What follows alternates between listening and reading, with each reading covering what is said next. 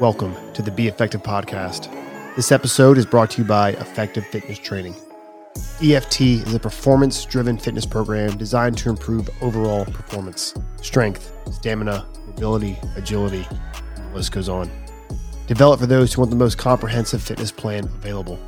Created by our team of physical therapists, strength and conditioning coaches, nutrition specialists, and a team of active and former law enforcement, now with over 100 years combined experience, the team is growing.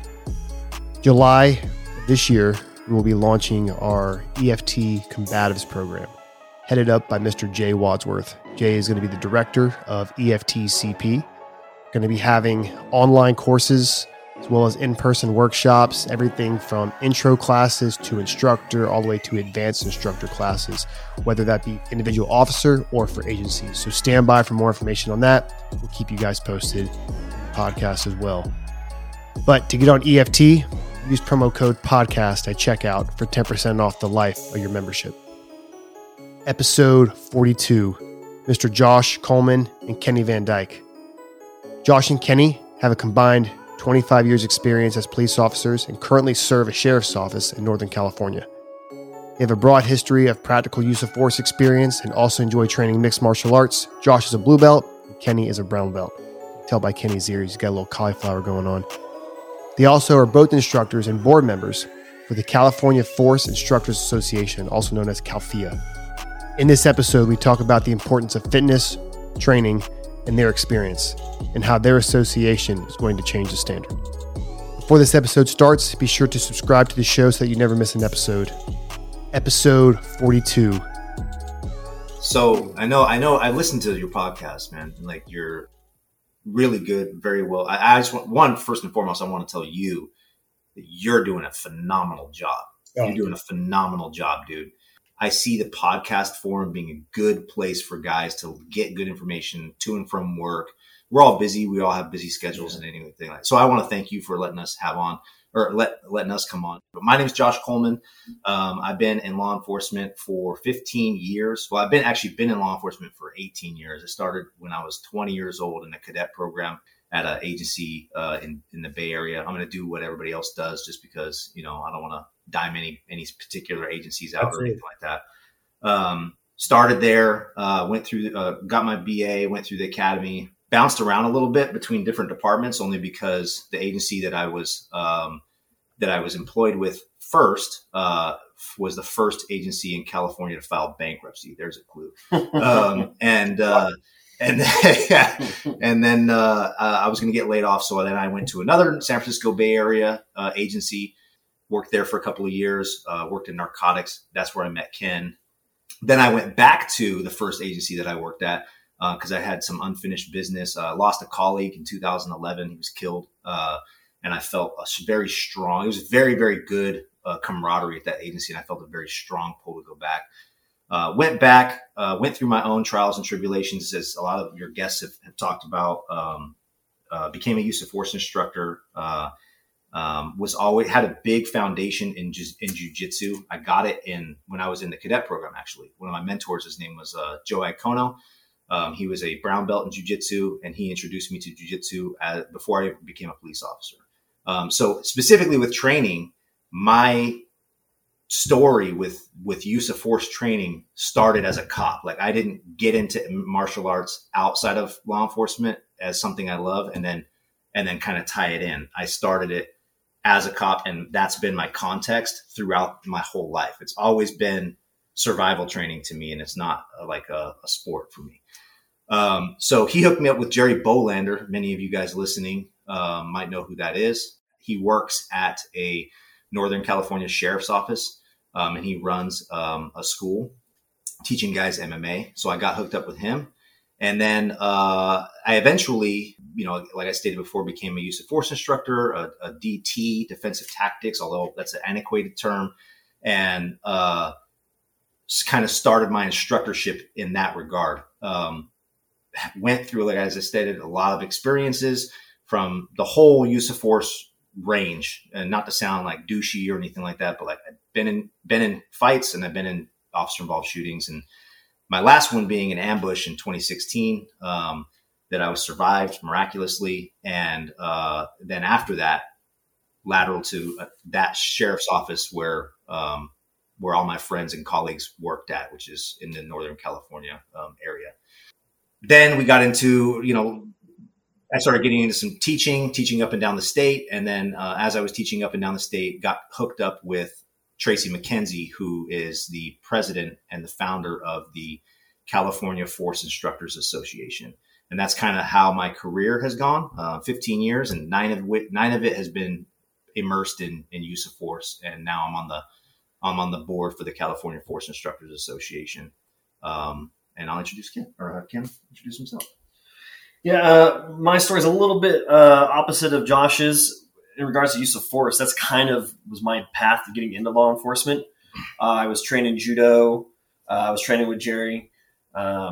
He was in jiu-jitsu, the MMA stuff, and decided I was bored selling toilets. I was like, I want to get into law enforcement.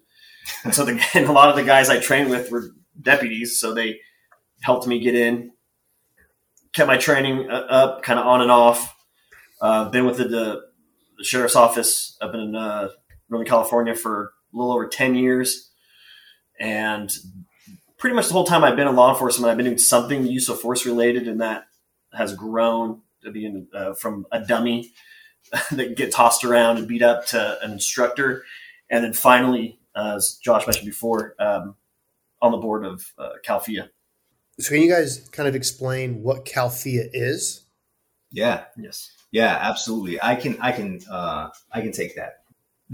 So it's grown, right? So in order to talk about CalFIA, I first have to talk about who started it a little bit, right? And so, sure. And he's not here being interviewed. He's a busy guy. We're all busy. That's kind of the thing about this association is it's a collective of, you always go, it's funny because I'm going to talk about this, but you always go to classes and you see the same guys at these same classes, right? And so that's essentially what we are, is recognizing that we are a bond. We have a bond. We have a collective. It's just been loose and unaffiliated. And so this thing has, Tracy kind of tied everything together. So Tracy McKenzie is a training sergeant at an agency in Orange County in Southern California. And what happened with Tracy is he had a wrestling background. He was a collegiate athlete playing football, got into law enforcement, always wanted to be a cop, got into law enforcement, started working at at an agency in Southern California. He was playing actually football for law enforcement officers tackle football league, which I don't know if you guys have those where you're at, or but we have one in like Southern California. Like dudes are playing actual like full contact football for their agency. Your workers' comp nightmare. Yeah. So he ended up becoming a DT instructor in 2006, and then had studied a bunch of different curriculums as a police officer, whether it be LAPD Arcon or arrest control, one of Don Cameron's schools that he puts on, Gracie survival tactics, et cetera, and also training at the Sheriff's Academy. But again, he said he kept seeing the same people at these different trainings. And he ended up meeting a dude named Brent Ambrose, who I don't know if he's listening or if somebody knows him. Tracy's been trying to get in contact with that dude for a while. But Brent Ambrose had a small little associate, not like a loose association. And essentially, it was like invite, like, hey, you guys are all instructors. Let's meet up. Let's share information, share techniques, share philosophical teaching methodologies, et cetera, et cetera. And then Brent retired and it kind of fell off. And so Tracy was like, you know what? I want to start a little small group. And basically what he started doing is emailing the instructors in Orange County saying, hey, let's meet up on this date and let's kind of get on the same page, or you show me what you're teaching and I'll show you what we're teaching. And we'll kind of figure this thing out as we push through this constantly changing and evolving, police tactics and training. Right. And so, in 2000, that was going good. And then essentially in, 2000, we started that in 2014, and he had a group of about 20 instructors in Orange County that used to show up. But in February of 2020, he decided to finally create a nonprofit organization and call it the Southern California Force Instructors Association. And the idea was to promote best practices in police training for all agencies and members that were involved. And that's everything from case law to training. And a lot of agencies, they do the same thing. They have someone who promotes, right? And it's endemic of our culture. Somebody promotes, they become the person who makes the decisions. Now, they may or they may not have a background in that specific subject, but they're making decisions on that subject. And so guys have to kind of seek out information in different places. And he kind of wanted to be the association that kind of says like, hey, in Orange County, like this is what we're doing. Well, I was teaching for another company, teaching threat assessment and de-escalation. And I happened to travel down to Southern California, and I ran into Tracy, and we were talking on break, and he was like, yeah, man, I'm starting the Southern California Instructors Association, da, da, da, da, da. And I'm like, time out, pause. Do I have to be in Southern California in order to be a part of this association? He's like, no, you don't. I go, okay, cool. Give me a second. I emailed Ken and our instructor cadre in the group thread. And I'm like, hey, here's this association. We need to join. They have a symposium in September. It's going to be these topics, or these instructors are going to be coming. These lawyers are going to be coming to talk, et cetera, et cetera. Our instructor cadre, the leader of our group, is a very forward thinking guy. He's like, let's do it. We paid for it. All of our members joined. We went down to the first symposium, and it was amazing. Well, that was in what, 2019? 2020? It had been 2020. It was in September of 2020. Between September of 2020 and now, we have grown from not being the Southern California Force Instructors Association. We're now an association of 64 plus agencies and almost 400 members, all of which are use of force subject matter experts or instructors at their respective agencies across the state. And that's everywhere from Southern California all the way into Northern California. And we have some members that are out of state as well. It is amazing. The speed at which this association has grown has been astounding to us. It's also been astounding to some of the people that we've had to be involved in, like POST, which is our, police officer standards and training. So it's grown quick, and it's pretty awesome.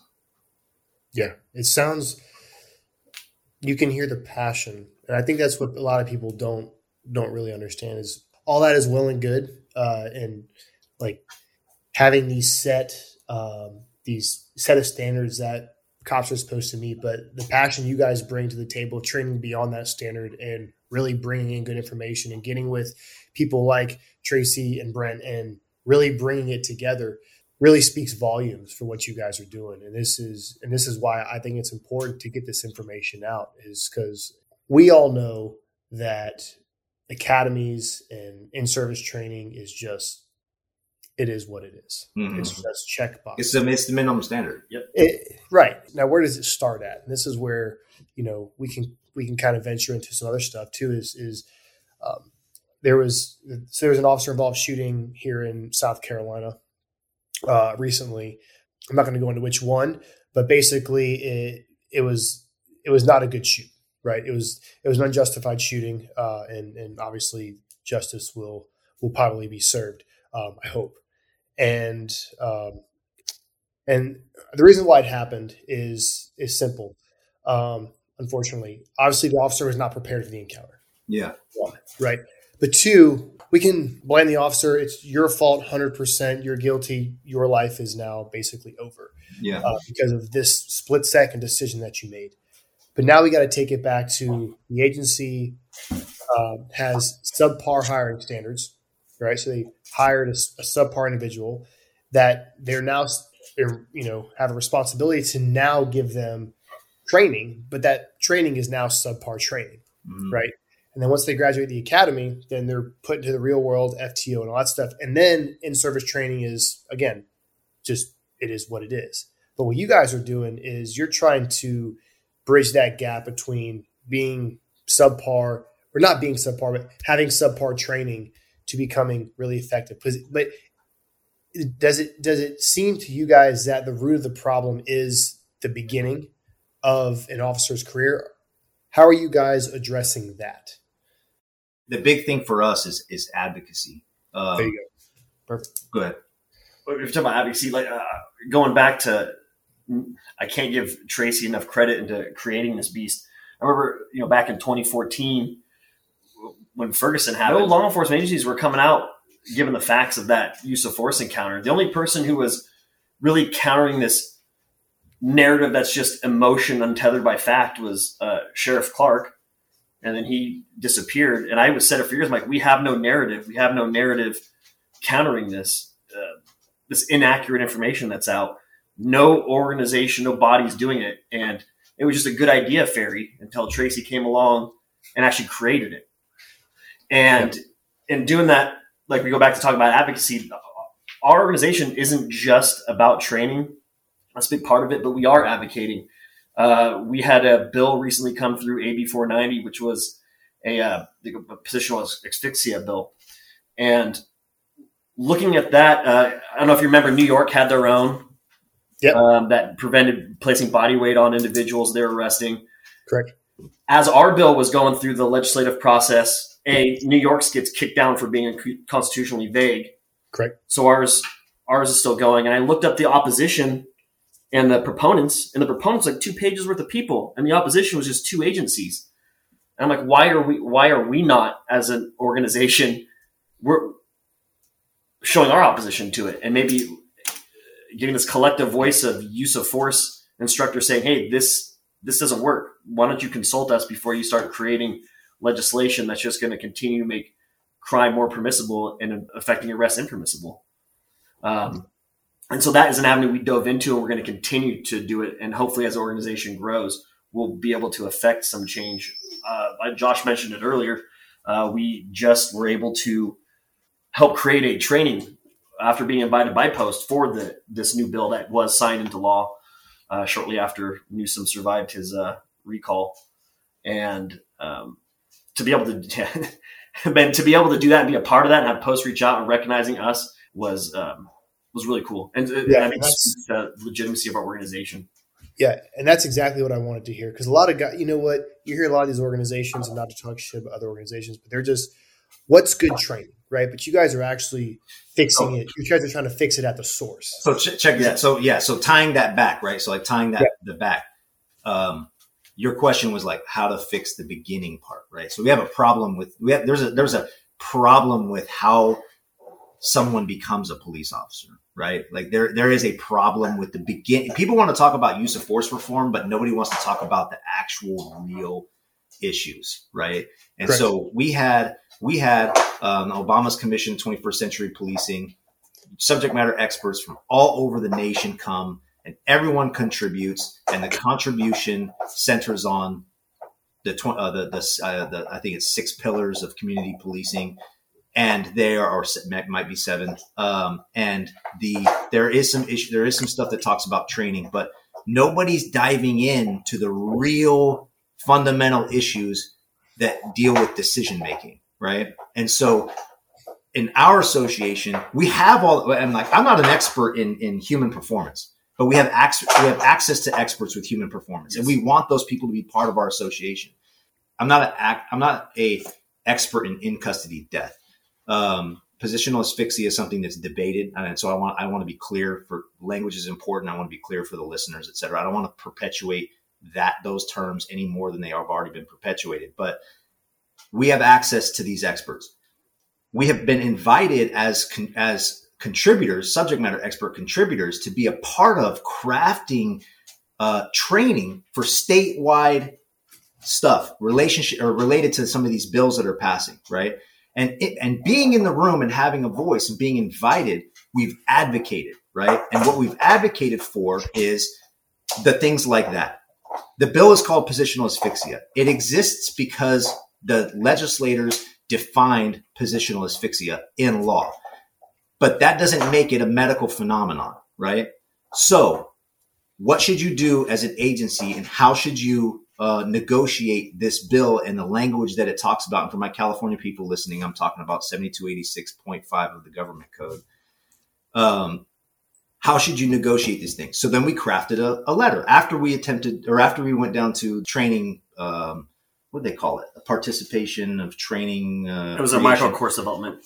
After we were invited to the party, we came back and we drafted our position letter, and our position letter talks about, hey, listen, this is what you should be considering about policy. This is what you should be considering about with how you negotiate this, et cetera. So going back on the advocacy theme, how do we fix the beginning part? It comes from having the conversations that push forth what we know so that our leaders, our legislators, our everybody starts to understand what the true issues are so we can start focusing on the real problems. We're focusing on symptoms. We're not focusing on the cancer, right? And dude, I'm telling you right now. So meeting you, right? Like seeing you on Instagram, like I want to meet this guy. I want to talk to this guy. I want to bring this guy into our association. Whoever's running this page, I didn't even know who you were. Now I know what your face looks like, which is a beautiful face. It's a beautiful face. Thank you. Okay? Yes. Thank you. So, great skin. And you should post more pictures of your face on your Instagram. Just I should, man. You know what? That's so, the thing is I get mostly love, but man, people are brutal, dude. Yeah, no, the internet has no chill, dude. So bringing people like you into the fold, we get ideas, right? We get ideas, dude. I'm listening to your podcast with Chad Lyman, and he's talking about you guys started talking about jiu-jitsu in Florida. And you're talking about the academy and how much jiu-jitsu they're doing and da-da-da-da. And all of a sudden, I'm like, my brain just goes, poof. Why are we still running in the academy? Why don't we just take out all of the running and all the push-ups and the sit-ups and the leg lifts and the burpees and the stuff that we do and sub all that time for jiu-jitsu? Yeah. If you did that, you could have a fucking phenomenal impact on the skill level of an officer leaving the academy. So what's our plan going forward? To talk about this. We'll talk about it with our board members. We talk about it with our chiefs. We get together what we think are best practices are, and we start pushing what we know needs to happen, which is there needs to be a significant shift in how we think about training and use of force in the police profession that we know can contribute to better decision-making. The Be Effective podcast is brought to you by our official uniform sponsor, Flying Cross. Fitness and combatives training are important for any success of any mission. But if your uniform is not functional, it will impact your ability to perform. Flying Cross is a uniform brand that offers comfortable and functional duty apparel and gear designed and tested by some of the most active and respected law enforcement agencies in the nation. They are built with the innovation and technology you need for high performance. Visit flyingcross.com/EFT and use code EFT20 to receive 20% off any Flying Cross or Vertex products. There's enough experience, enough data, enough information out there to know what cops need. Yeah. Right? There is enough. Now, there is no perfect solution. No perfect solution exists. But we're pretty fucking close. Yeah. Yeah. Right? Like, we know that to put somebody in handcuffs, you must go hands-on. Yeah. We know this. Yep. And so we figure out a way to float them on. There's going to be contact. So why are we not training this critical point to where the data shows where people start to resist? Why are we not training these points? Why are we not training these positions? Why? Because I remember my DT very clearly in the academy, and it was 2 weeks. It was PPCT, and I just remember my training partner, Tim, super good dude, SWAT guy now. He's super high speed, way more high speed than I'll ever be. And him and I would look at each other and go, like, we didn't know shit. We're like, this isn't going to work. Like, what if I just do this? Like, you know what I mean? Like, what if I just do this? And it was like, and it was, he was like, yeah, I don't know what to do. And I'm like, this is the thing. I don't know what to do. And then you get this subpar training and then you go on the street and your FTO received also the same subpar training. So now it's like dumb. And then now dumber. It's worse than that. Cause the problem is this, I need to clarify something. Cause I know how cops can be. I said, why don't we just get rid of all the running? I don't mean all of it. I'm just talking about gotta piss some people off. Philosophical. I'm just saying philosophically, like where are we investing our dollars and our time, right? So, and then two, what does PPCT mean? I know I've heard you talk about it before. Pressure point control tactics. Okay. So it is it's a legitimate. Well, I hate to say the word legitimate. It is a actual system. Okay. That uses pressure points and some like wrist locks. Yeah. And a little bit like wrestling concepts, but they don't do the technique right, and it's basically politically correct defensive tactics. Okay, so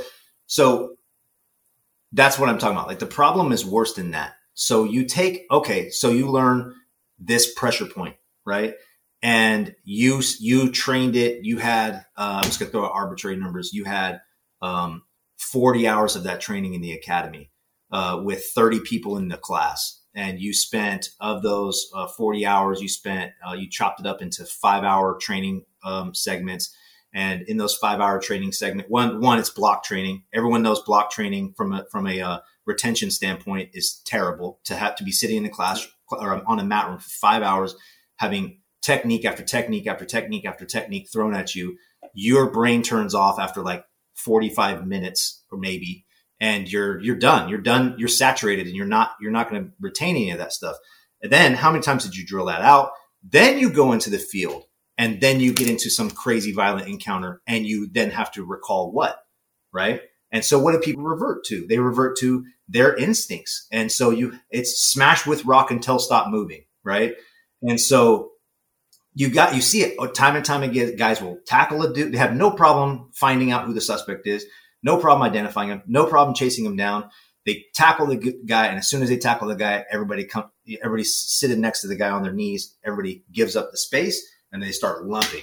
And you see it video after video after video after video. And it's just soccer dads out in a stressful circumstance responding instinctively. There's no training behind that. It doesn't work. And you've seen it. And I mean, I've actually experienced it. You know, I didn't have the luxury of training jiu-jitsu prior to being a cop. I was a cop whenever I started training jiu-jitsu, and it was because something happened. Luckily, nothing, super critical happened. It was just a really hard slap in the face. Hey man, your brain literally just went, you had no idea what the fuck to do. Just be honest with yourself. You had no fucking clue. You had zero options, zero routes, zero idea. Your next option was probably to reach for something on your belt. Right? Yeah. When actually an arm drag to a back take would have that's it. Now, how hard is that? Yeah. Right? Or a simple 2-on-1, Russian tie to the ground. Yeah. If you don't treat it, it's very hard. Yes, exactly. But my mind didn't even have those concepts. There's no way, shape, or form that I could have done anything with this guy.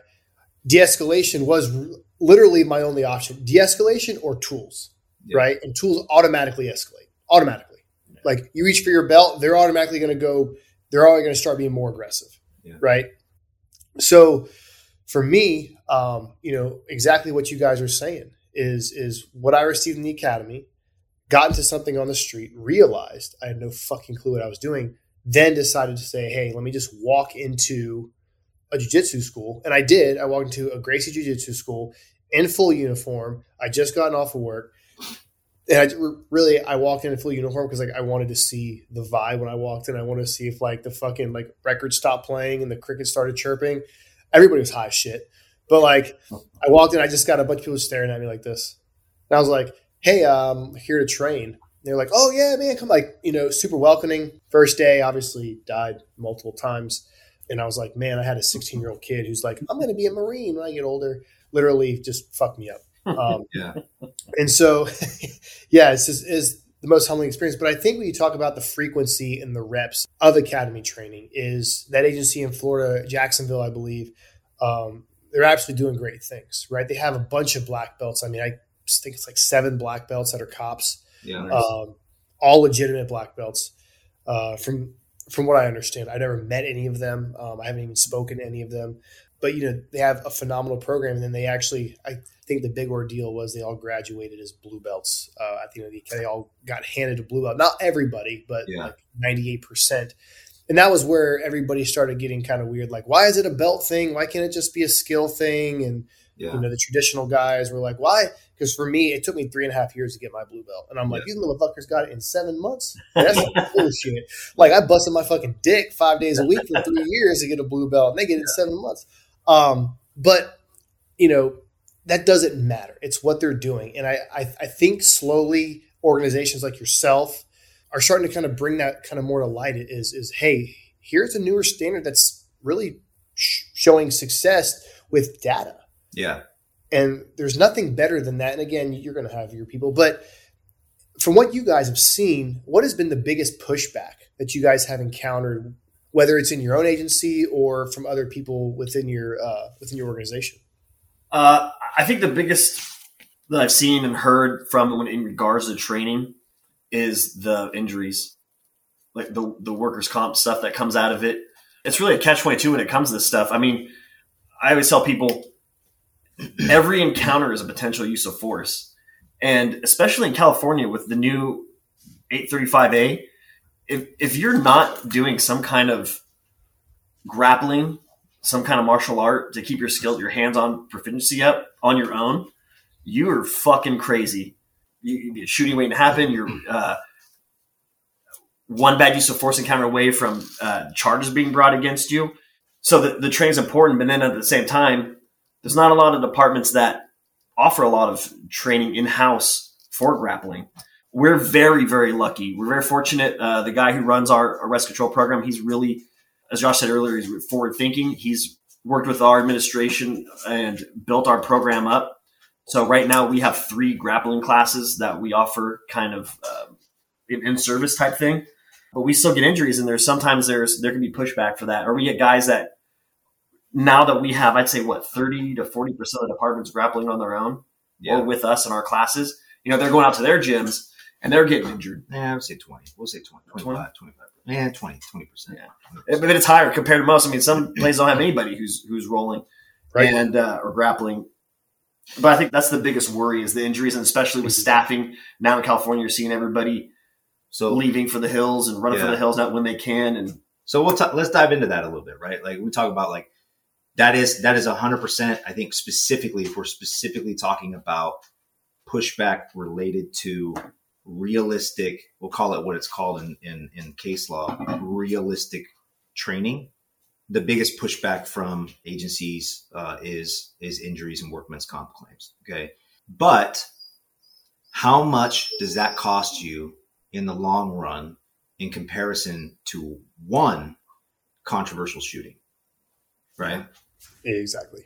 I know it well. The agency I worked for before is constantly dealing with controversy, and it can destroy an agency. Let alone in the individual officer involved, whether justified or not, the people around him, different agency or the entire agency, community credibility, all of that, right? Like it's all interconnected. So I think that's the issue. I was talking to Ken about you. I was listening to your podcast. Ken and I were talking.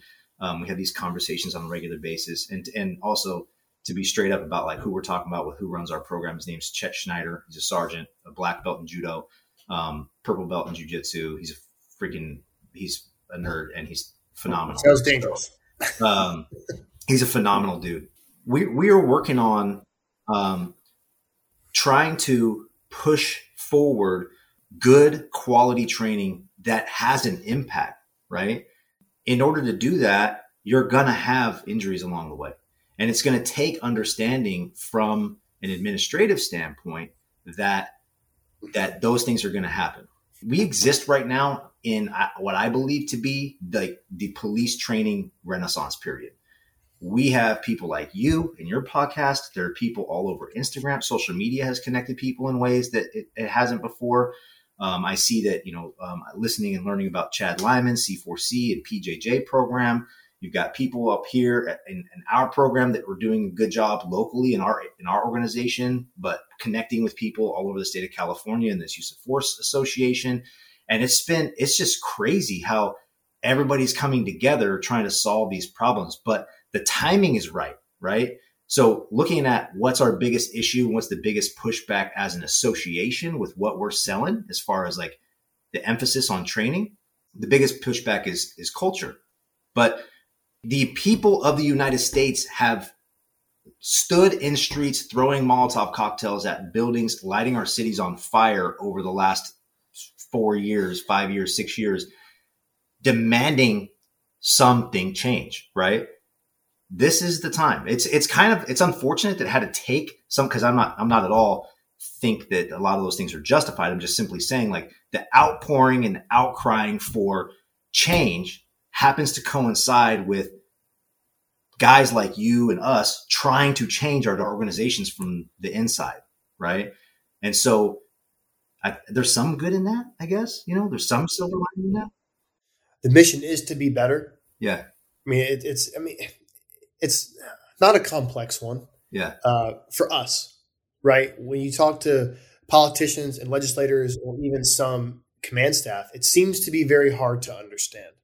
And just like you said, we talk about injury and liability.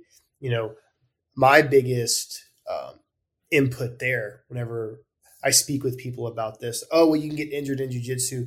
You can get fucking injured walking across the street. Yeah. Right? Like, two, I would prefer to be in a controlled environment where I can say tap or, hey, Josh, call 911. I think my bone snapped in half, right? As opposed to being in a critical incident and not having a fucking clue what to do, where I could physically or verbally tap and nothing happens. I'm still getting dead or my ass beat, right? So, you know, just like you said, one bad use of force costs what? Millions and millions of dollars, right? Imagine it's just risk versus reward, right? Imagine if we were to take that money, invest it into our officers. Now, I'm not saying, again, that does boil down to the kind of instructors, right? I've had jiu-jitsu instructors where I'm like, God, please don't use me for a demo because I might get my ass destroyed, right? Like, he sits an S-mount on your chest for 15 minutes trying to explain, you know, how to do an on-top armbar, right? And I'm like, you know, please don't pick me. But then, you know, we have to make sure that we have the right instructors. We have the right curriculum. We have the right routes we're taking. We have the right implementation of certain curriculum. Because if not, just like you said, it takes one and then it's shut down for the entire agency. And this is why it takes, not you say like experts, but people that are well-versed in this stuff. Guys like Jay Wadsworth and Chad Lyman. Yeah. So I want to meet both those guys. Yeah. I mean, Jay's absolute jam up guy. He's absolute unit, you know, but those guys have it down to a science. The Invictus guys, they are really pushing this and they're pushing it for the right reason, yeah. Right? They're not pushing it for the fame and the glory, you know, like some other companies will do. You know, we've all had friends get injured and or die in the line of duty, and it means something to us. And it's almost like we objectively look at that and say, is there something that we could do differently? Because I don't want another friend of mine or another colleague of mine to be in that similar situation and not have a fighting chance in hell, mm-hmm. Right? Like, let's give them skills that aren't necessarily hard to acquire, right? Let's give them a set of skills that will give them a chance, that will help them thrive. Really, you don't want to give them a chance. You want to help them thrive in a situation. And I think we got to stop thinking of liability, and thrive with confidence and justified use of force, right? Just because, I mean, just like you said, there is a video that I recently posted down in Florida where a cop was attacked. All of a sudden, the ass baton came out, right? And all it looks like he's doing is swatting a fucking fly, right? Like, not doing shit. And it's like, oh yeah, I watched this. Yeah, and it's. Am I gonna piss everyone off if I say ASP is a terrible tool? Am I gonna say that? No, bro. And yeah, that thing, dude. No, man. Like, I mean, it's good for better luck than a gel point pen. Oh, Jesus Christ. But like, why? Because now I'm gonna go off topic here for a second. But now you have companies that are like, what can we build? What tool can we build to help? Well, let's do this bowler wrap thing. Okay, cool. Now we're going to have a Batman belt tool thing that's now going to take more rope on our belt. It's going to be loud as fuck. We can only use it in certain areas that are wide open. I don't want to go on a tangent. Have you been shot with that thing? No. Yeah, they came out and they shot one of our guys with that thing. Yeah, what'd you think? It's not about what we thought, because we were like, hey, you know, we're open to whatever works to solve the problem. But they shot one of our guys with the thing, and he's a meteor. And he looked at us like, this is not going to stop me from eating someone's face off. And so we were like, yes, thank you for your time, you know. But, Sorry. You know, hey, you know, keep inventing, people. Keep inventing. Yeah, I mean, right. But this thing is, again, how much of those cost? Yeah. You're talking $500,000 to outfit, you know, probably like a medium-sized agency, right? I say medium, like 300-400 people, right? And then why don't we take that money and build a fucking mat room? Yeah. Yeah. You know what I mean? Like, why? Because again, we're not fixing, just like you said, we're putting a Band-Aid on the situation. I'm not saying we should stop inventing tools. We should always love technology and the advancements, but the mind behind the tool is much right. Important. Right. We have to fix, because again, you guys know from, you know, just from a straight jiu-jitsu background, Jiu-jitsu is not just about controlling. It does things to your mind. Correct. Right. It makes you, you know, of course, you're comfortable being uncomfortable. The most like quote everybody says, but it's true. It's super true. It slows things down, makes you more body aware, makes you physically stronger. Right. But those things are just, they just see liability. They don't see, you know, we're cultivating people's skills to reduce liability. They don't see it like that. You know, you guys see it like that. And guys that have the experience see it like that. But again, what do you guys think it's going to take to make these, I don't want to say non-believers, but these people who give us pushback, what do you think it's going to take? I think going back to what you said about liability, if we could change or somehow find ways to shift the focus of where that liability is, take it off, well, our guys are getting injured, to what about liability of the injuries to the suspects? You know, we could use more effective force to reduce injury to them and have an effective arrest.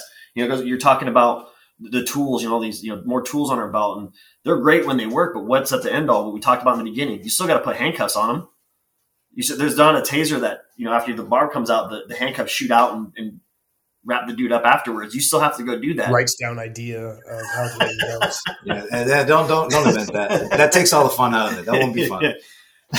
So if we can switch out liability, and I think in our department is very grappling permissive. We are extremely lucky to have the department administration that we have that allow us to do that. But the injuries do still come up, and I think the way we can find the ways and find some kind of evidence-based approach to showing how effective that the grappling that we're doing, the training we're doing is to help reduce on the street, to reduce our officers' injuries and to also reduce injuries to the suspect. I think everybody's going to be better for it. Yeah.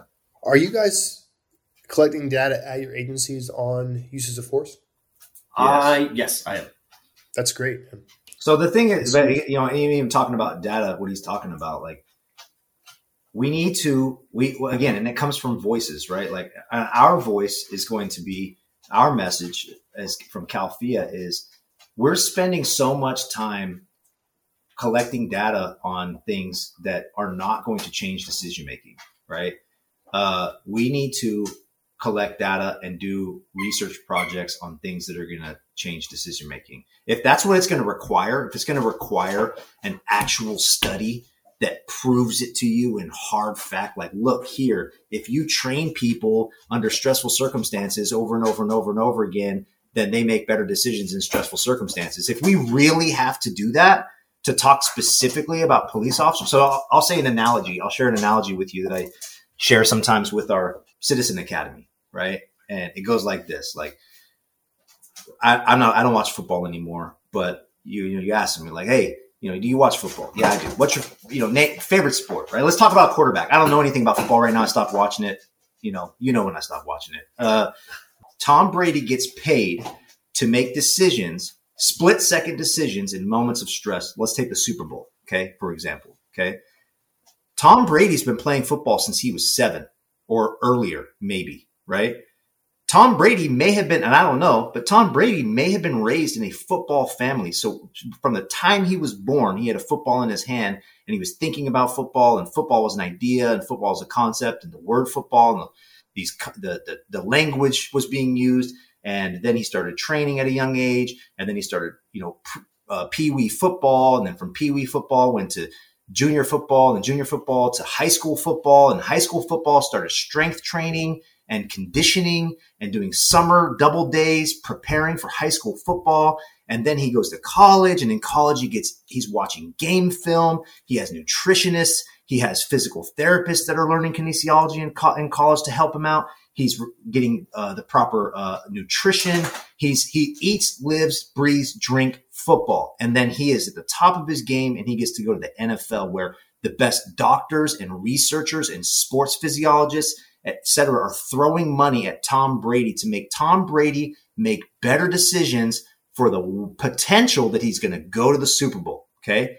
And then he does. And in the Super Bowl, Tom Brady makes mistakes. And at the end of it on Monday, if Tom Brady loses, the entire nation goes, hey, well, you know, don't be a Monday morning quarterback. But a police officer can be sitting on his couch playing PlayStation, decide, I want to be a cop. 6 months later, he's graduated the police academy. He's out in the middle of the night in your neighborhood being asked to make decisions that are Super Bowl level decisions. But if he messes up, if he throws an interception, if he makes a fumble, somebody dies. What are we doing as a nation when we're allowing that? And we're expecting perfect results. What are we doing as an agency if we're allowing that and we're expecting perfect results? Or where you talked about your unjustified shoot. And I don't know the circumstances, but where the onus and the responsibility is solely placed square on the shoulders of that individual making the decisions and not the system behind it. Correct. You know what I'm saying? Dude, that is a really good analogy. How important is that? I'm getting passionate. No, go ahead. If you value human life, you got people who are posting crazy stuff on their Instagram about how much they value human life, right? If you value human life that much, why are we not investing in it? Why are we not training like it? It doesn't make any sense to me, because at the end of the day, people want to be able to say what they say, and then they want to be able to go on about their business. And if a cop gets charged or killed, it is what it is. You go to his funeral, you see a little sad thing on the news. You're like, whatever. You see a little, cop convicted, whatever. And we move forward, and it's just bureaucracy. It's government bureaucracy. Just repeats. Yeah. That's a really good, I guess you could say it's kind of a story in a way. It's a story of reality. We talk about people posting, how many times in y'all's career starting out were you like, fuck, I shouldn't be alive right now. If you don't raise your hand, I want to live there. You know what I mean? Like, that's one reason why I started Police Post. I fucked up. I had one big fuck up when I first got in the academy. I was on FTO, and there was a guy that was passed out at a green light. So of course, like, I get out of the car, I'm right behind him, and dude's he's hammered drunk, fucking hammered. And he just got back from the golf course. And I'm like beating on his window,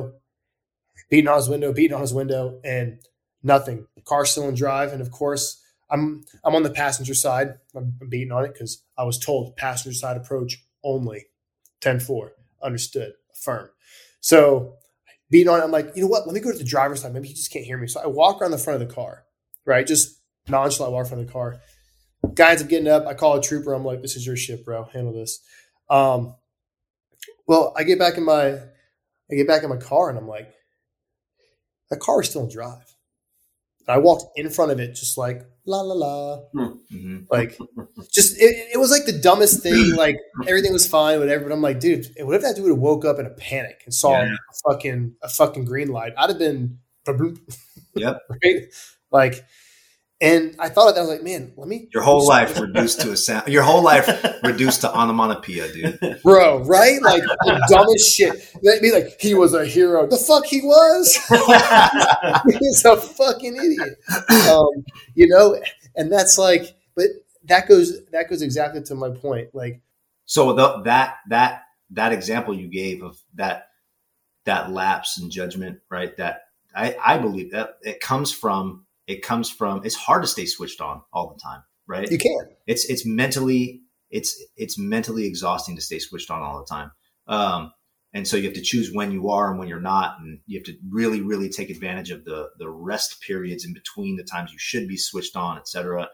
But I think those decisions, the decision to walk in front of the car, those decisions get made down the chain, right? Like, the decision to, as an administrator or whoever it is making the decision on who they're going to send as their training person or whatever it is. And they go, well, we have the option of choosing this person. They may be the best position for this assignment, but so-and-so's put in for it a lot of times. And so, and they're nice and they deserve it. So, we'll give it to them. Right. And it's like we do it. We get complacent with decision-making. We get complacent with, if you're going to talk about the street examples, like being, where you decide to be in a car and everything, and how you decide to treat somebody in public. Those decisions are super important, but it also, that decision-making goes all the way up the chain. Right. And oftentimes, and sometimes it can have lasting It can have cultural, issues in an agency, or you can have lasting issues within the agency or organization. So, Josh, you brought a really good point about being switched on. Something I say all the time is the biggest threat to law enforcement is law enforcement itself, right? Just the nature of the profession will fuck you up if you let it. I say that all the time. And two, and this kind of comes back full circle about kind of being switched on. Stress obviously can be very detrimental to one's health, one's longevity. Especially if you work a high call volume area, high crime area, you're going to see a lot of shit. You're going to be switched on more and more. It's going to be very hard for you, even on your days off, to not be situationally aware. Which you should always be situationally aware, but let's be honest, sometimes it's good just to fucking crack open a beer and fucking stare at the ocean or into a fire pit for fucking an hour, right? Yeah. But, the skill and knowledge of one person will then give them the confidence, right? And then being so switched on all the time, you're not switched on like, oh my God, what am I going to do? You're going to be like, okay, I know I can do this. Mm-hmm. That's going to also give a state of, not in the same like complacency or relaxation even, but just a sense of just overall ability and confidence, right? If you're confident that, hey, all right, if this guy starts to pull away from me, I know I'm going to grab a, I know I'm going to grab his waist. I'm going to get behind him. I'm going to do a trip takedown or whatever, whatever options that you have, mm-hmm. Whatever you're confident in. I think that's a really good point as to why it's important to train at a higher level and have proper training so that you're not overly stressed in these situations and you're not, again, you're going to have the adrenaline dump. You're going to have all of these things. We know this is going to happen. But the idea of being so confident to where you're super under control, your breathing's controlled, you're not going into condition black, you're not doing all these crazy things with your body. I think that's a really good push as well to say, hey, look, you want longevity out of your officers? You want them to stay on 10, 15, 20 years without wanting to get the fuck out at 5, right? Give them the proper training so that they are confident kind of in their abilities. And that was actually that was something really good you brought up about, kind of being switched on, because I think that the recovery level of that is something that a lot of people do struggle with. I know I struggled with it.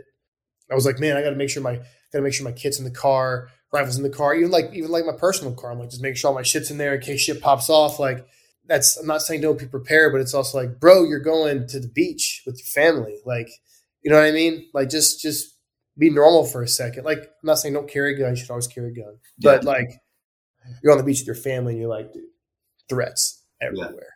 Yeah. Like, yeah. I mean, like, yeah. you gotta just learn to decompress. Yeah. That's a hard thing, man. Like that's a hard thing. I'm going to piss off all the preppers out there, dude. But like, specifically from my own personal experience, you're talking about like attention, right? And like what a human can attend to. Correct. And what a human can attend to under stress, and tying all that stuff back to like training and performance. The science shows that increasing your training, the frequency of training, a human then has the ability to attend to different things under stress, right? And then that stress load goes down over time. But specifically with law enforcement, we're talking about, martial arts stuff, but you're not going to get killed in real life. But specifically with law enforcement, you can have hormonal arousal during those things. You're going to have hormonal arousal during a shift. I have, after my ambush, I remember, I had to take a break from, and people say what you want, but, I had to take a break from carrying a gun around professionally for for a job and for my thing. Like, and people can say, well, you have an obligation to, et cetera, et cetera. And I'm not talking about like a long break, I did like a couple of months, right? And I took 2 months off. And I had a couple of months where I was just like, it feels good to just be a gray man going into Home Depot and not being constantly focused on threats everywhere. That's obviously not a good practice to get into, for a long period of time, but it's what I needed at that time for me, specifically for me to be able to get through what I was going through. Right. I don't think there's anything wrong with that. I think it's situational. I think you have to assess, you know, a lot of times, like, where are you going? Right. Like, if I'm going to go into the, you know, into the greater Bay Area, you know, I'll say San Francisco, for example. Right? So I carry my firearm, right? Like, but you know, if I'm taking the kids to the beach, and you know, sometimes, even then, most of the times I will. But again, it's just, I think with time, with experience, you learn how to recognize the stimuli that's going to help, that's going to tell you, like, oh, okay, like this is what I need to kind of, this is the mindset that I need to kind of be in, right?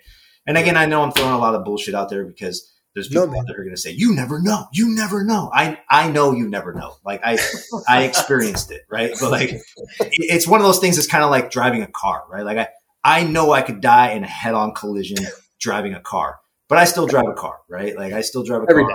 And yeah. Yeah. Every day. Yeah. And you know, Josh, thank you for sharing that. What you just said was real, bro.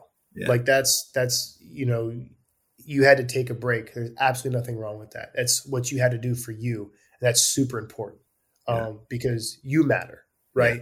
Yeah. And to kind of tie it back to the training stuff, we can get back on topic here, is you guys do this because you care, right? Like my new favorite little heading on, Instagram now is, I'm angry because I care.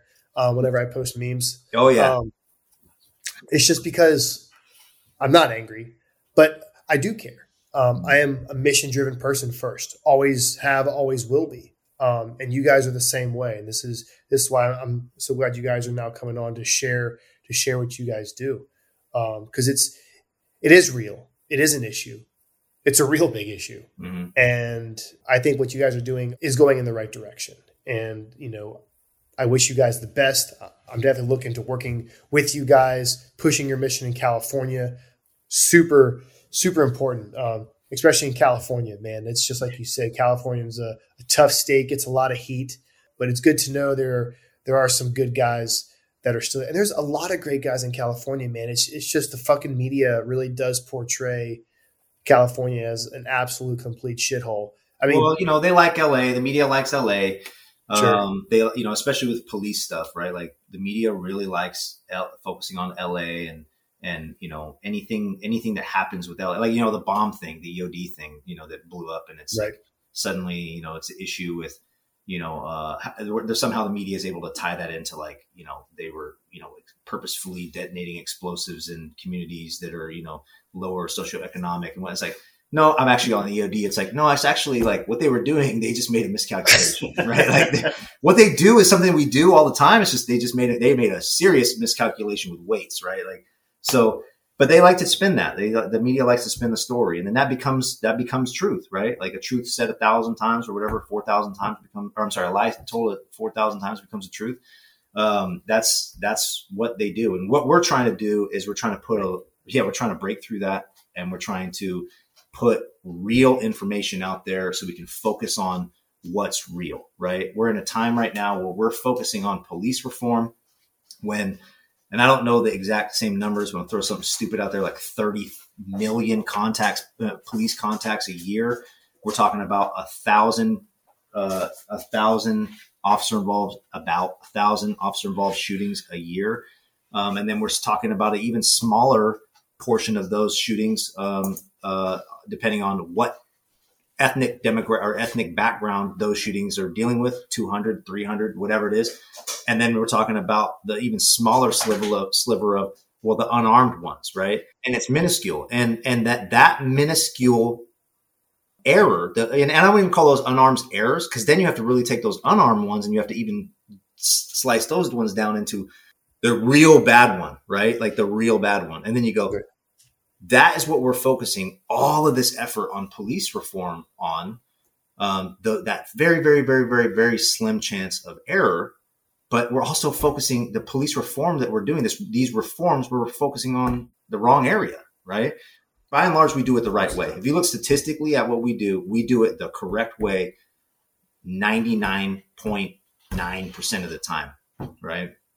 It's great. Going back to jujitsu, and we've been talking about jujitsu a lot, and a lot of the podcasts I hear we talk about jujitsu. But I think one thing Chad was talking about, and it's true, is that it's not it's not so much just jujitsu, right? Just like jujitsu, like you were talking about tools earlier, bola wrap, taser, et cetera.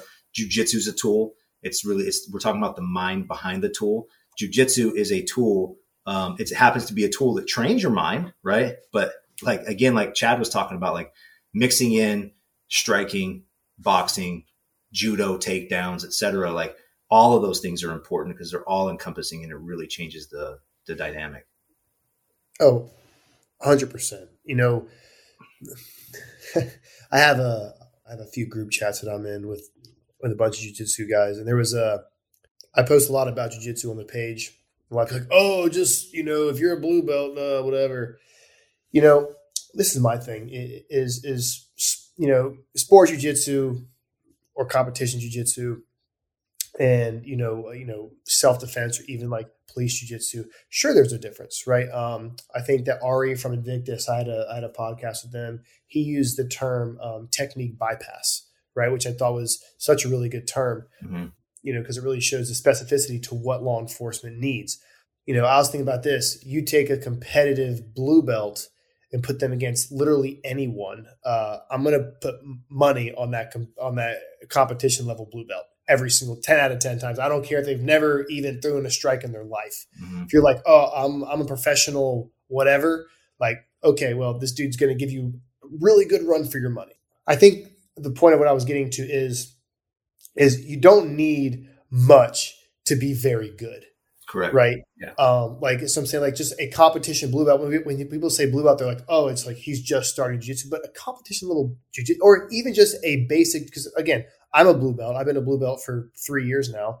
That does not reflect my skill level, for the record. It's okay, bro. I have the blue belt blues too, dude. It's all good, but you know, again, just at my skill level, I'm pretty confident.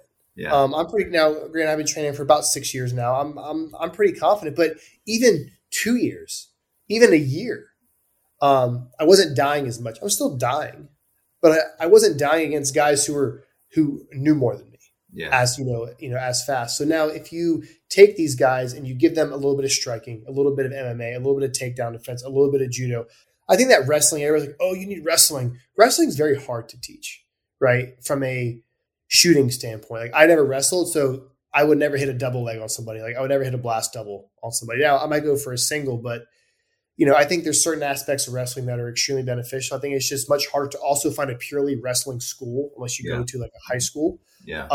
That's why I think people also don't have they don't really understand what jiu-jitsu actually is. It's like, oh, well, you need judo and you need wrestling, you don't need jiu-jitsu. And I'm like, well, if you train jiu-jitsu, there's going to be aspects of those two disciplines in jiu-jitsu.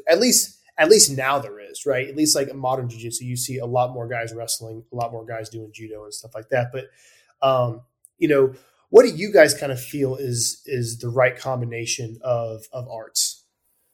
I'm kind of with you. I think there's a place for striking in law enforcement, but I think ultimately the best things are takedowns and grappling. I think that's the best way to reduce injury to everybody. You do those things, you're basically obtaining a superpower. I mean, you're talking about as you progress and people beating or getting beat less, but that's due to our training. Think about all the guys, most of the guys that were out on the street contacting and having to effect arrest. Most of them don't have ground skill. It's exactly. Just caveman stuff. So to be able to stay calm and then be able to impose your will to effect arrest on something might be bigger than you or stronger than you, but has no skill, even if you are high white belt level with some takedowns, you are most likely going to be more successful. Not to say it's going to be 100% of the time, but your chances are way greater. If you think about, Ken and I were having this conversation, and it's a little bit like mini case study. We were down doing some joint training with the Los Angeles Sheriff's Department 2 weeks ago.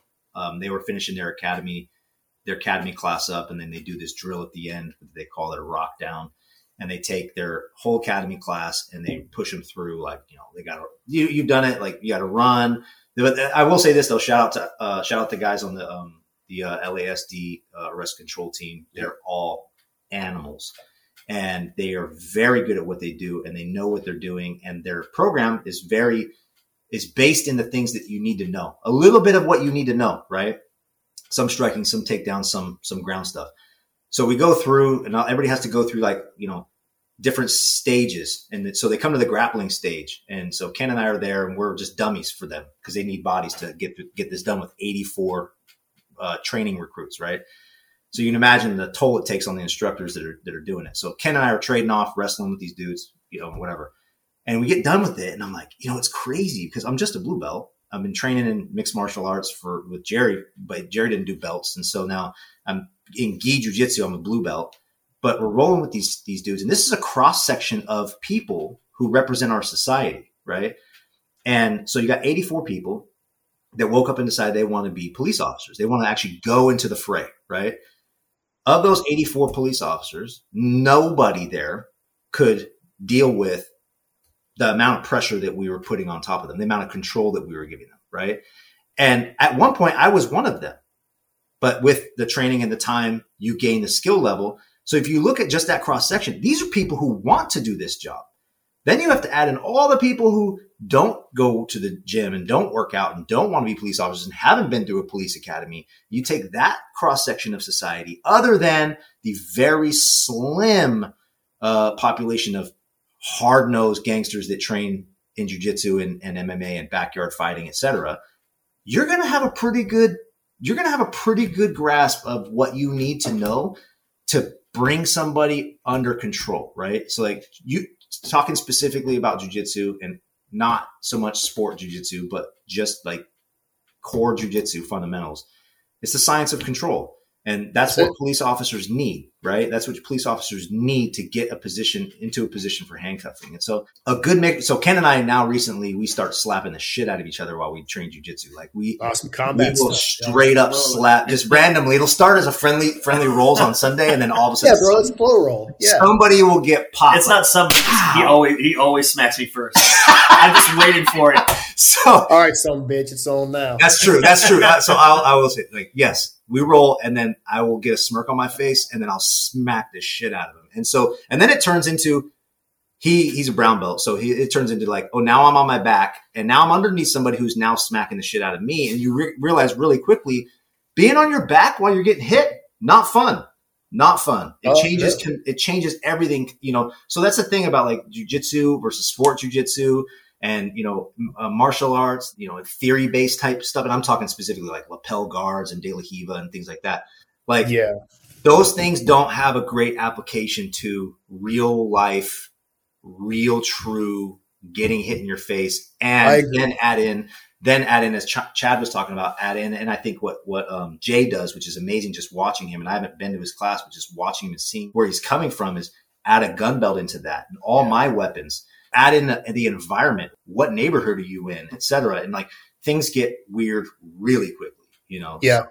And you know what? So, I mean, just to clarify my point is kind of what I was saying is a lot of people don't really understand like the different degrees of jiu-jitsu, right? So if you were to take someone who knows nothing, like, you know what? Oh, I could definitely take a blue belt. Okay. Let's put you against a competition level blue belt and you can strike. Like there's, they're still going to fuck. Oh, I see what you're saying. Yeah. That's what I was saying. But yes, I agree. I think that this is something that I also am training with and growing on my journey is a lot of the conceptual information from certain positions, right? Like how to maintain a top pin, just that. How to manipulate yourself from a mounted position to a knee on belly to a north-south. How to be able to, adjust my limbs so there's wedges all around their body. This is a good time to segue into talking about you a little bit, right? So let's do it. I am a recent Effective Fitness convert. Okay. Thank you. Great. Yeah, exactly. You can't see, but Adam is waving to the crowd, the non-existent crowd. So you've put together a really good program. Right? I suck. I really, really, really enjoyed the programming. I really like how you've added in things like that, right? Like last week, there was a you call it top knee position, but essentially knee on belly type of transitions, right? And drilling the transitions of what does it take to move from this side of the body to that side of the body if you're trying to keep somebody under control and maintain balance from a modified standing position.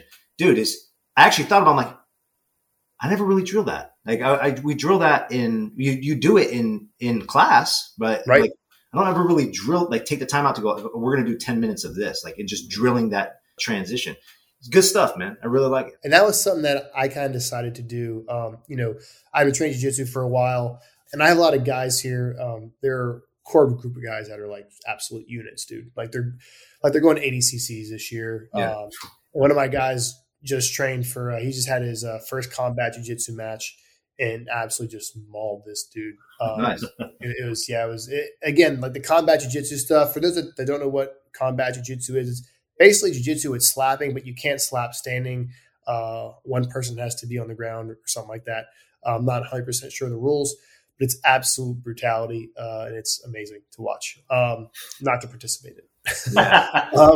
But it is fun. Yeah, man, it was just kind of one of those things where it was like hand in hand, right? We know we have fitness. We know that our programming that we use is to make you better at other disciplines that are necessary in this job.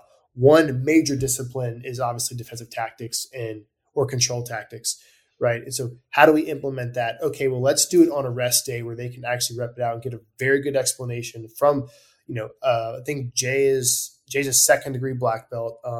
He's probably due for his third here soon. And, someone who's been a cop for 20 something, he's been a cop for 21 years in New York. So high volume area. He was just in an incident not that long ago. Was got shot in the face by a dude walking up to a car. Call me, yeah, man, no, I'm good. I had to go train. I was like, oh, fucking animal, dude. But yeah, he just does a great job of really breaking down certain techniques. And I mean, just like the drilling, man, I can't stress enough, at least for me in my own personal experience. You guys have a lot of experience on the other side over there. But drilling really helps me, right? Going that, hey, can we just do it with 10% resistance? Okay, let's kind of jack it up to 30% resistance. Okay, 50%, 60%, 70%. Now let's hover that 80% resistance. Let's do a lot of positional work, right? We do a lot of positional sparring where I'm at, whether it's we're a big leg lock gym down here. So we get stuck in 50-50 a lot for some reason. It's just one of those things where we have found a huge benefit of the positional work. It's just the small, fine details. And then when you do go live, you may not hit the technique 100%, but you hit it 70%. It still may be effective. May still get the desired effect. Is that you guys have a lot of experience in the grappling world. Does that make sense, or is that a good approach? Yeah, absolutely. I think it's good. Yeah. Absolutely. I think in talking about, I mean, we're heavy on the, you mentioned a few minutes ago, you said being having a root knowledge in a lot of different disciplines, et cetera. But like, it's also drilling it's important in everything we do. We drilling the techniques that we do on arrest control days, drilling the techniques in whatever, martial arts discipline that you're going to be involved in, et cetera. And all of those things can help with a lot of different things, but it's also important that we spend reps and we spend time drilling in other areas that aren't so sexy as well. Right. Like we've been talking for what, and this is an good example of it. We've been talking for, I think, about an hour or so. We haven't even talked about case law or law. Right. And like drilling in what, the actual authorities that allow you to do your job, right? And how you can do your job and when you can do your job. And officers, many officers, deputies across the nation, you go to ask people, hey, what's Graham versus Connor? And people are like, that's the one with the orange juice, right? And it's like, yeah, okay. It's a little more than orange juice, but yes, you know what I mean? And so, yes, drilling is important. Reps are important. Repping things out are important. This profession requires you to be a master of your craft. And again, like that's the CalFIA message, right? It's like that's not our actual mission statement, but like be a master of your craft. Be knowledgeable in all of these different areas. Not just the grappling, the personal body weapon stuff, not just the case law, report writing, testifying. Right. All that, being able to use all your tools on your belt. Like you just talked about recalling, right? You're like, oh, okay, drill. And then it comes time for to use it. And it's like, oh, I had an easier time recalling that technique. Okay, cool. You're sitting in a deposition and the plaintiff's attorney asks you a question of, we can't even use it anymore in California unless you're getting ready to die, but carotid hold, right? Like Right. The officer used a carotid hold. Explain to me what that is, right? And people are like, I put my arm around his neck and then I was squeezing. Yeah, and you're like, oh man, right? Like people don't have a shovel, bro. Yeah, exactly. Right. Like people don't have the ability to just recall, like to immediately recall and know what they need to say, because, well, you know, I don't know. For whose responsibility is it? We've talked about that, right? Like whose responsibility is it? Agencies know that this old style of check the box training, where you're like, hey, you're gonna have your legal update today.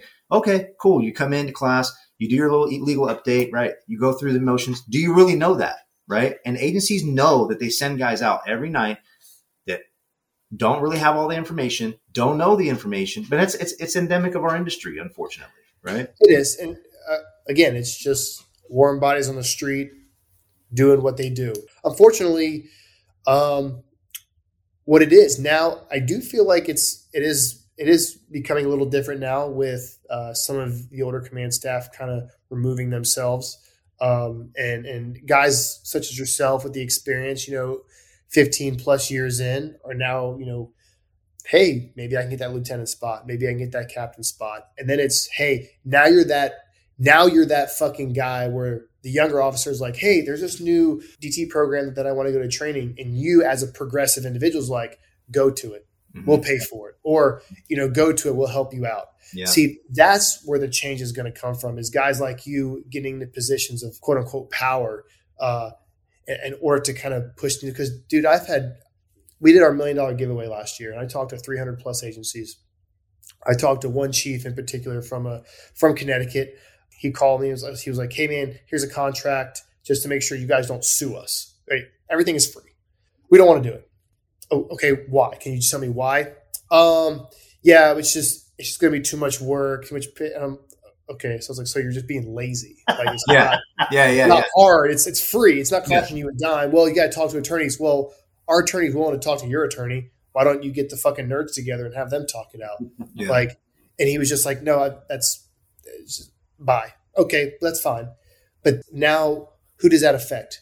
Literally everybody below him. When I hear you share that story, you know what I hear? I hear there was a conversation, a top level conversation that occurred in that agency along with some city attorney or somebody at the top, right? And there was a conversation and people were in the room and they weighed the pros and cons and they settled on the fact that there are cons. Now, I'm going to guess or assume that the con involved in that was attached to some fear of lawsuit and deposition and how do we explain this in a lawsuit, etc. I've personally dealt with like, hey, I want to put a survey out, right? This is just not at this current agency. Everything's great here. I love it. Okay.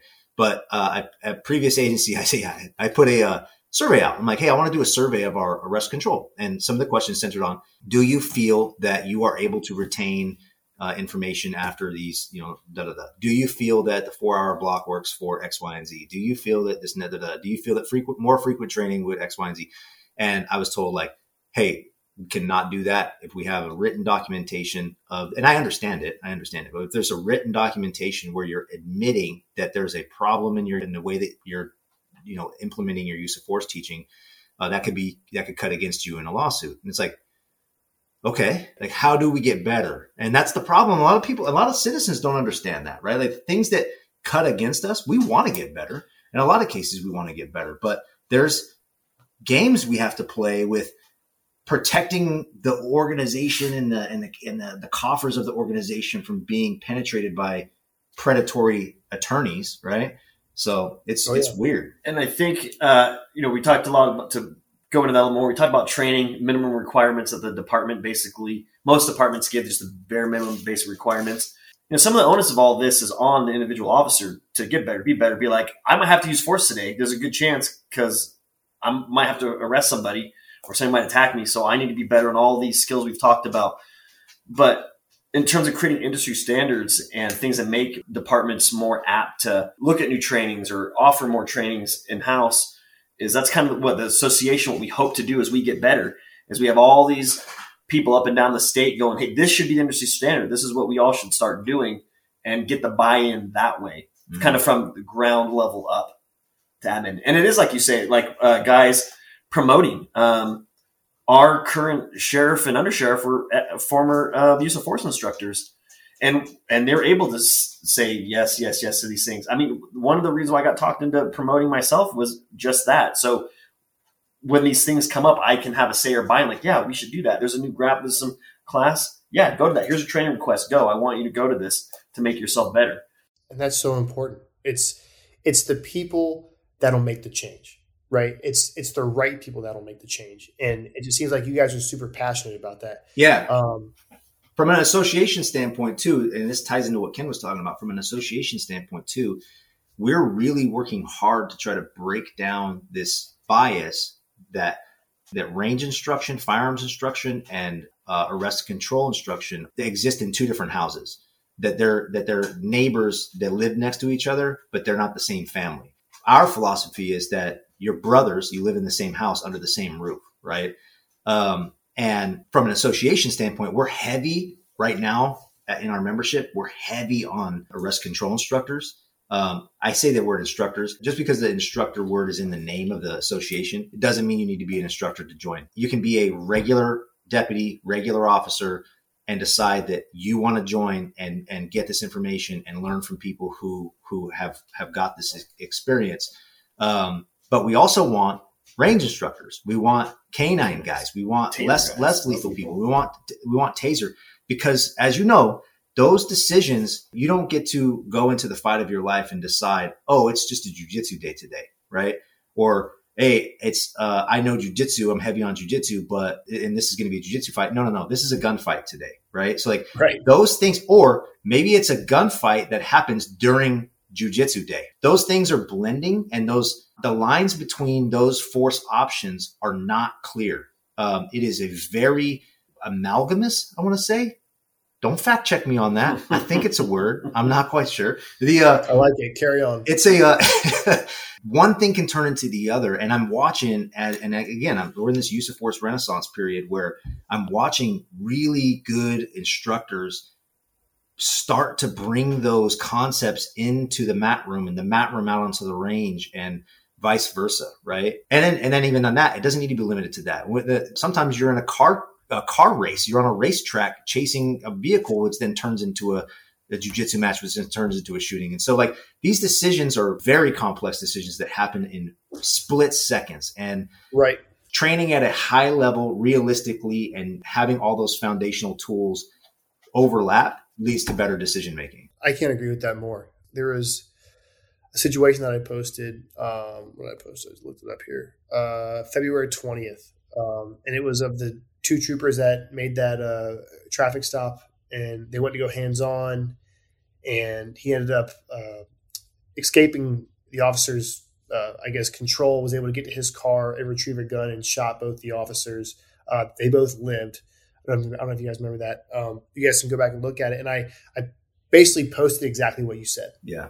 Like one incident could possibly involve communication, VCQB, grappling, firearms, tactics, firearms fundamentals, right? Like this is why, being well-rounded, just like you said, though, cops are humans, shocker, right? News alert. Mm-hmm. And they do make mistakes. We have enough information now that we know what cops need, right?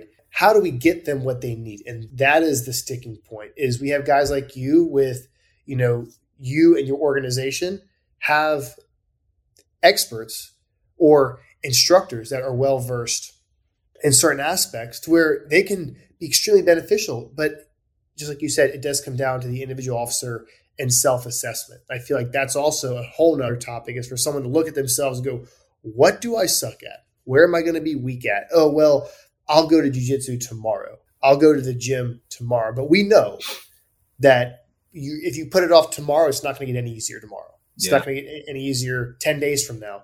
Go to the fucking gym. Go on the mats. Go to the range. Open up a fucking law book.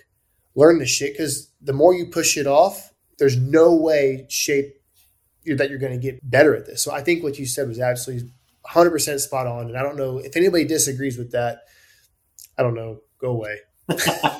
They should stop listening. But we want to make all that stuff. We want to make an association. We want to make it easier for guys to access this stuff. And again, like I said, you don't have to be a force instructor. You should. This organization is for you. If you wear a badge, if you're going out affecting arrests, this organization, this association is for you. We to give the listeners a little more of what we offer. And yes, right now this is a good time for that. Yeah. So we do a yearly symposium. This year we're actually going to kick it up to 2 days. It's going to be September 22nd and 23rd at the Mariners Church in Irvine, California. The membership pays for admission to the symposium. And then on top of that, we also have monthly Zoom meetings. This is a very collaborative association. A lot of guys are talking to each other, and every month it's kind of an open forum for guys to come in and talk about what's going on in their neck of the woods. We also try to have at the beginning of these meetings some type of update by somebody in the industry. Our last meeting, we had Dr. John Peters with the Institute for the Prevention of In-Custody Deaths talking about recovery positions and kind of the misnomer behind that terminology and talking about positional asphyxia.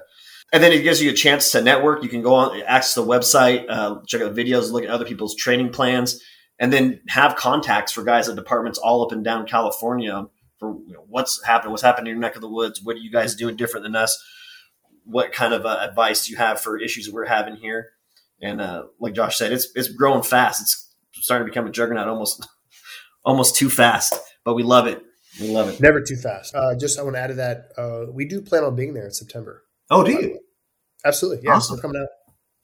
Cool. That's awesome. Going to be good, man. I can't wait to have you guys out there. I can get some, or talk face to face and share ideas. Yeah. That's awesome. Yeah. So guys, we're going to send a couple of our guys out there. I'm going to try to be out there as well, but I think we're going to send like 3 people. Dude, nice. You are going to love it. This symposium, We're going to have 3-hour presentation by Dr. Peters, who is a genius with relationship to the in-custody death stuff and the language and all the medical phenomenon, all the stuff that goes on with it, the things you should know and things you should do and actions you should start taking, or you should limit yourself from doing if somebody's having some sort of difficulty after an arrest, right? In a post-arrest incident. Legal update is going to be provided by Phil Downs, who's a civil rights defense attorney here in California. Dude is phenomenal. I'm literally giving you a list of people you should interview. And then de-escalation class or threat assessment class, I believe. Is it threat assessment or de-escalation? De-escalation class. Is going to be presented by Scott Savage of Savage Training. Mm-hmm. And then we're going to have some practical applications. There'll be lunch. There'll be a social hour. It's going to be a good time, man. And it's going to be a room. Last year was 200 people. Almost. 180 people. That's huge. You're in a room with 180 to 200 this year, hopefully maybe bigger, of people who are like-minded innovators at their organizations, trying to push this, trying to steer this gigantic behemoth of a ship in the right direction. Right. That's amazing. And so where can people find this information? Like, what's the website? How do they sign up? The website is www.calfia.org. Calfia is CALFIA.org. And I'll link this in the show notes, so you can just click. And then you can also find us on our baby Instagram with like 40 followers. It's not at all anywhere near your police post behemoth that you got with like, dude. I think you're close to Kylie Jenner. I'll be able to post this on police post. So whenever the episode goes live, I'll definitely link this on there. And then, hopefully drive some traffic, because we do have a lot of followers from California. And I think what you guys are doing is extremely important. Hence why I wanted to have you on the podcast. Again, I know California gets a lot of heat, in the news and everything else, but it's time to make a change. It is a part of America, so we have to love you. Unfortunately, I'm just kidding. But no, guys, I really do appreciate what you guys do. You guys are on the front lines doing the work. I personally thank you for what you guys do. And I really hope that this can get the message out to cops in California, or really anywhere, to use you guys as a resource. And we can provide links and stuff like that in the show notes, 100%. Do you guys want to leave the listeners with anything? I mean, the only thing I would say is that we talked a lot about whose responsibility is it? And I think that there's a trend, and I've heard you talk about it in your previous podcast where you're talking about, you know, there has to be some onus on organizations and it's not just the organization. Really what it boils down to is the community and the community deciding what they're going to invest their dollars in and what they want, what level of service they want from the service members in their local area. Right. But we're not there yet. Right. And we're not there yet, unfortunately. And so the people that I have learned from didn't become experts because the organization that they worked for sent them away to become an expert in what they know. Right. That came from inside them. That came from inside their soul, their heart. They were driven towards that goal. They picked up the torch and they carried it. Go train, read law, read case law, immerse yourself in the subject of your profession. And when I say immerse yourself, I mean, eat, drink, sleep, breathe it. If that's the level that you want to get to, it's your responsibility. You don't get to choose when it's going to happen to you. The day chooses you, as you've said on your podcast, and I believe that. Immerse yourself in the subject or in the subject matters. Train hard, strengthen your body, strengthen your mind, strengthen your spirit, and go forth and do what people are asking us to do, which is to protect and serve and be good people for our communities, because our nation is hurting right now, and we need it, dude. We are the light, and regardless of whether people want to recognize that or not, we're the light, and that's it. Kenny? And I can't say it much better than that, except for we want to help facilitate the things that Josh was just talking about. That's what the association is all about and for. So please, if you want to check us out, I think we'll have the website linked and then my email as well. If you have any questions, please hit me up. And then once we make contact on an email, I'll give you my phone number and I'm available 24/7. It is important. 24/7. Hear that, ladies? 24/7. The I think one last result. It is important that Ken brought up a good point. California is in our name, but anybody can be a member. Yep. If you want to join, you can join. The majority of our information is California specific with relationship to law and all that type of stuff. But if you want to join and you want to get involved and you want to come to the symposium and you want to learn from some of these leading guys in this field, do it. And for my out-of-state brothers and sisters, look to California for use of force stuff that might be coming your way too. We're usually a good barometer of stuff that's going elsewhere. So it's true. Thank you for that. Sorry. Keep your shit in your own state. If you would like to get in touch with Josh or Kenny, or if you have any questions about CalFIA, you can follow the links in the show notes below. Thank you for listening. Don't forget to subscribe to the podcast and leave a review. New episodes launch on Monday every other week. Don't forget to check out Effective Fitness Training and stand by for EFT combatives.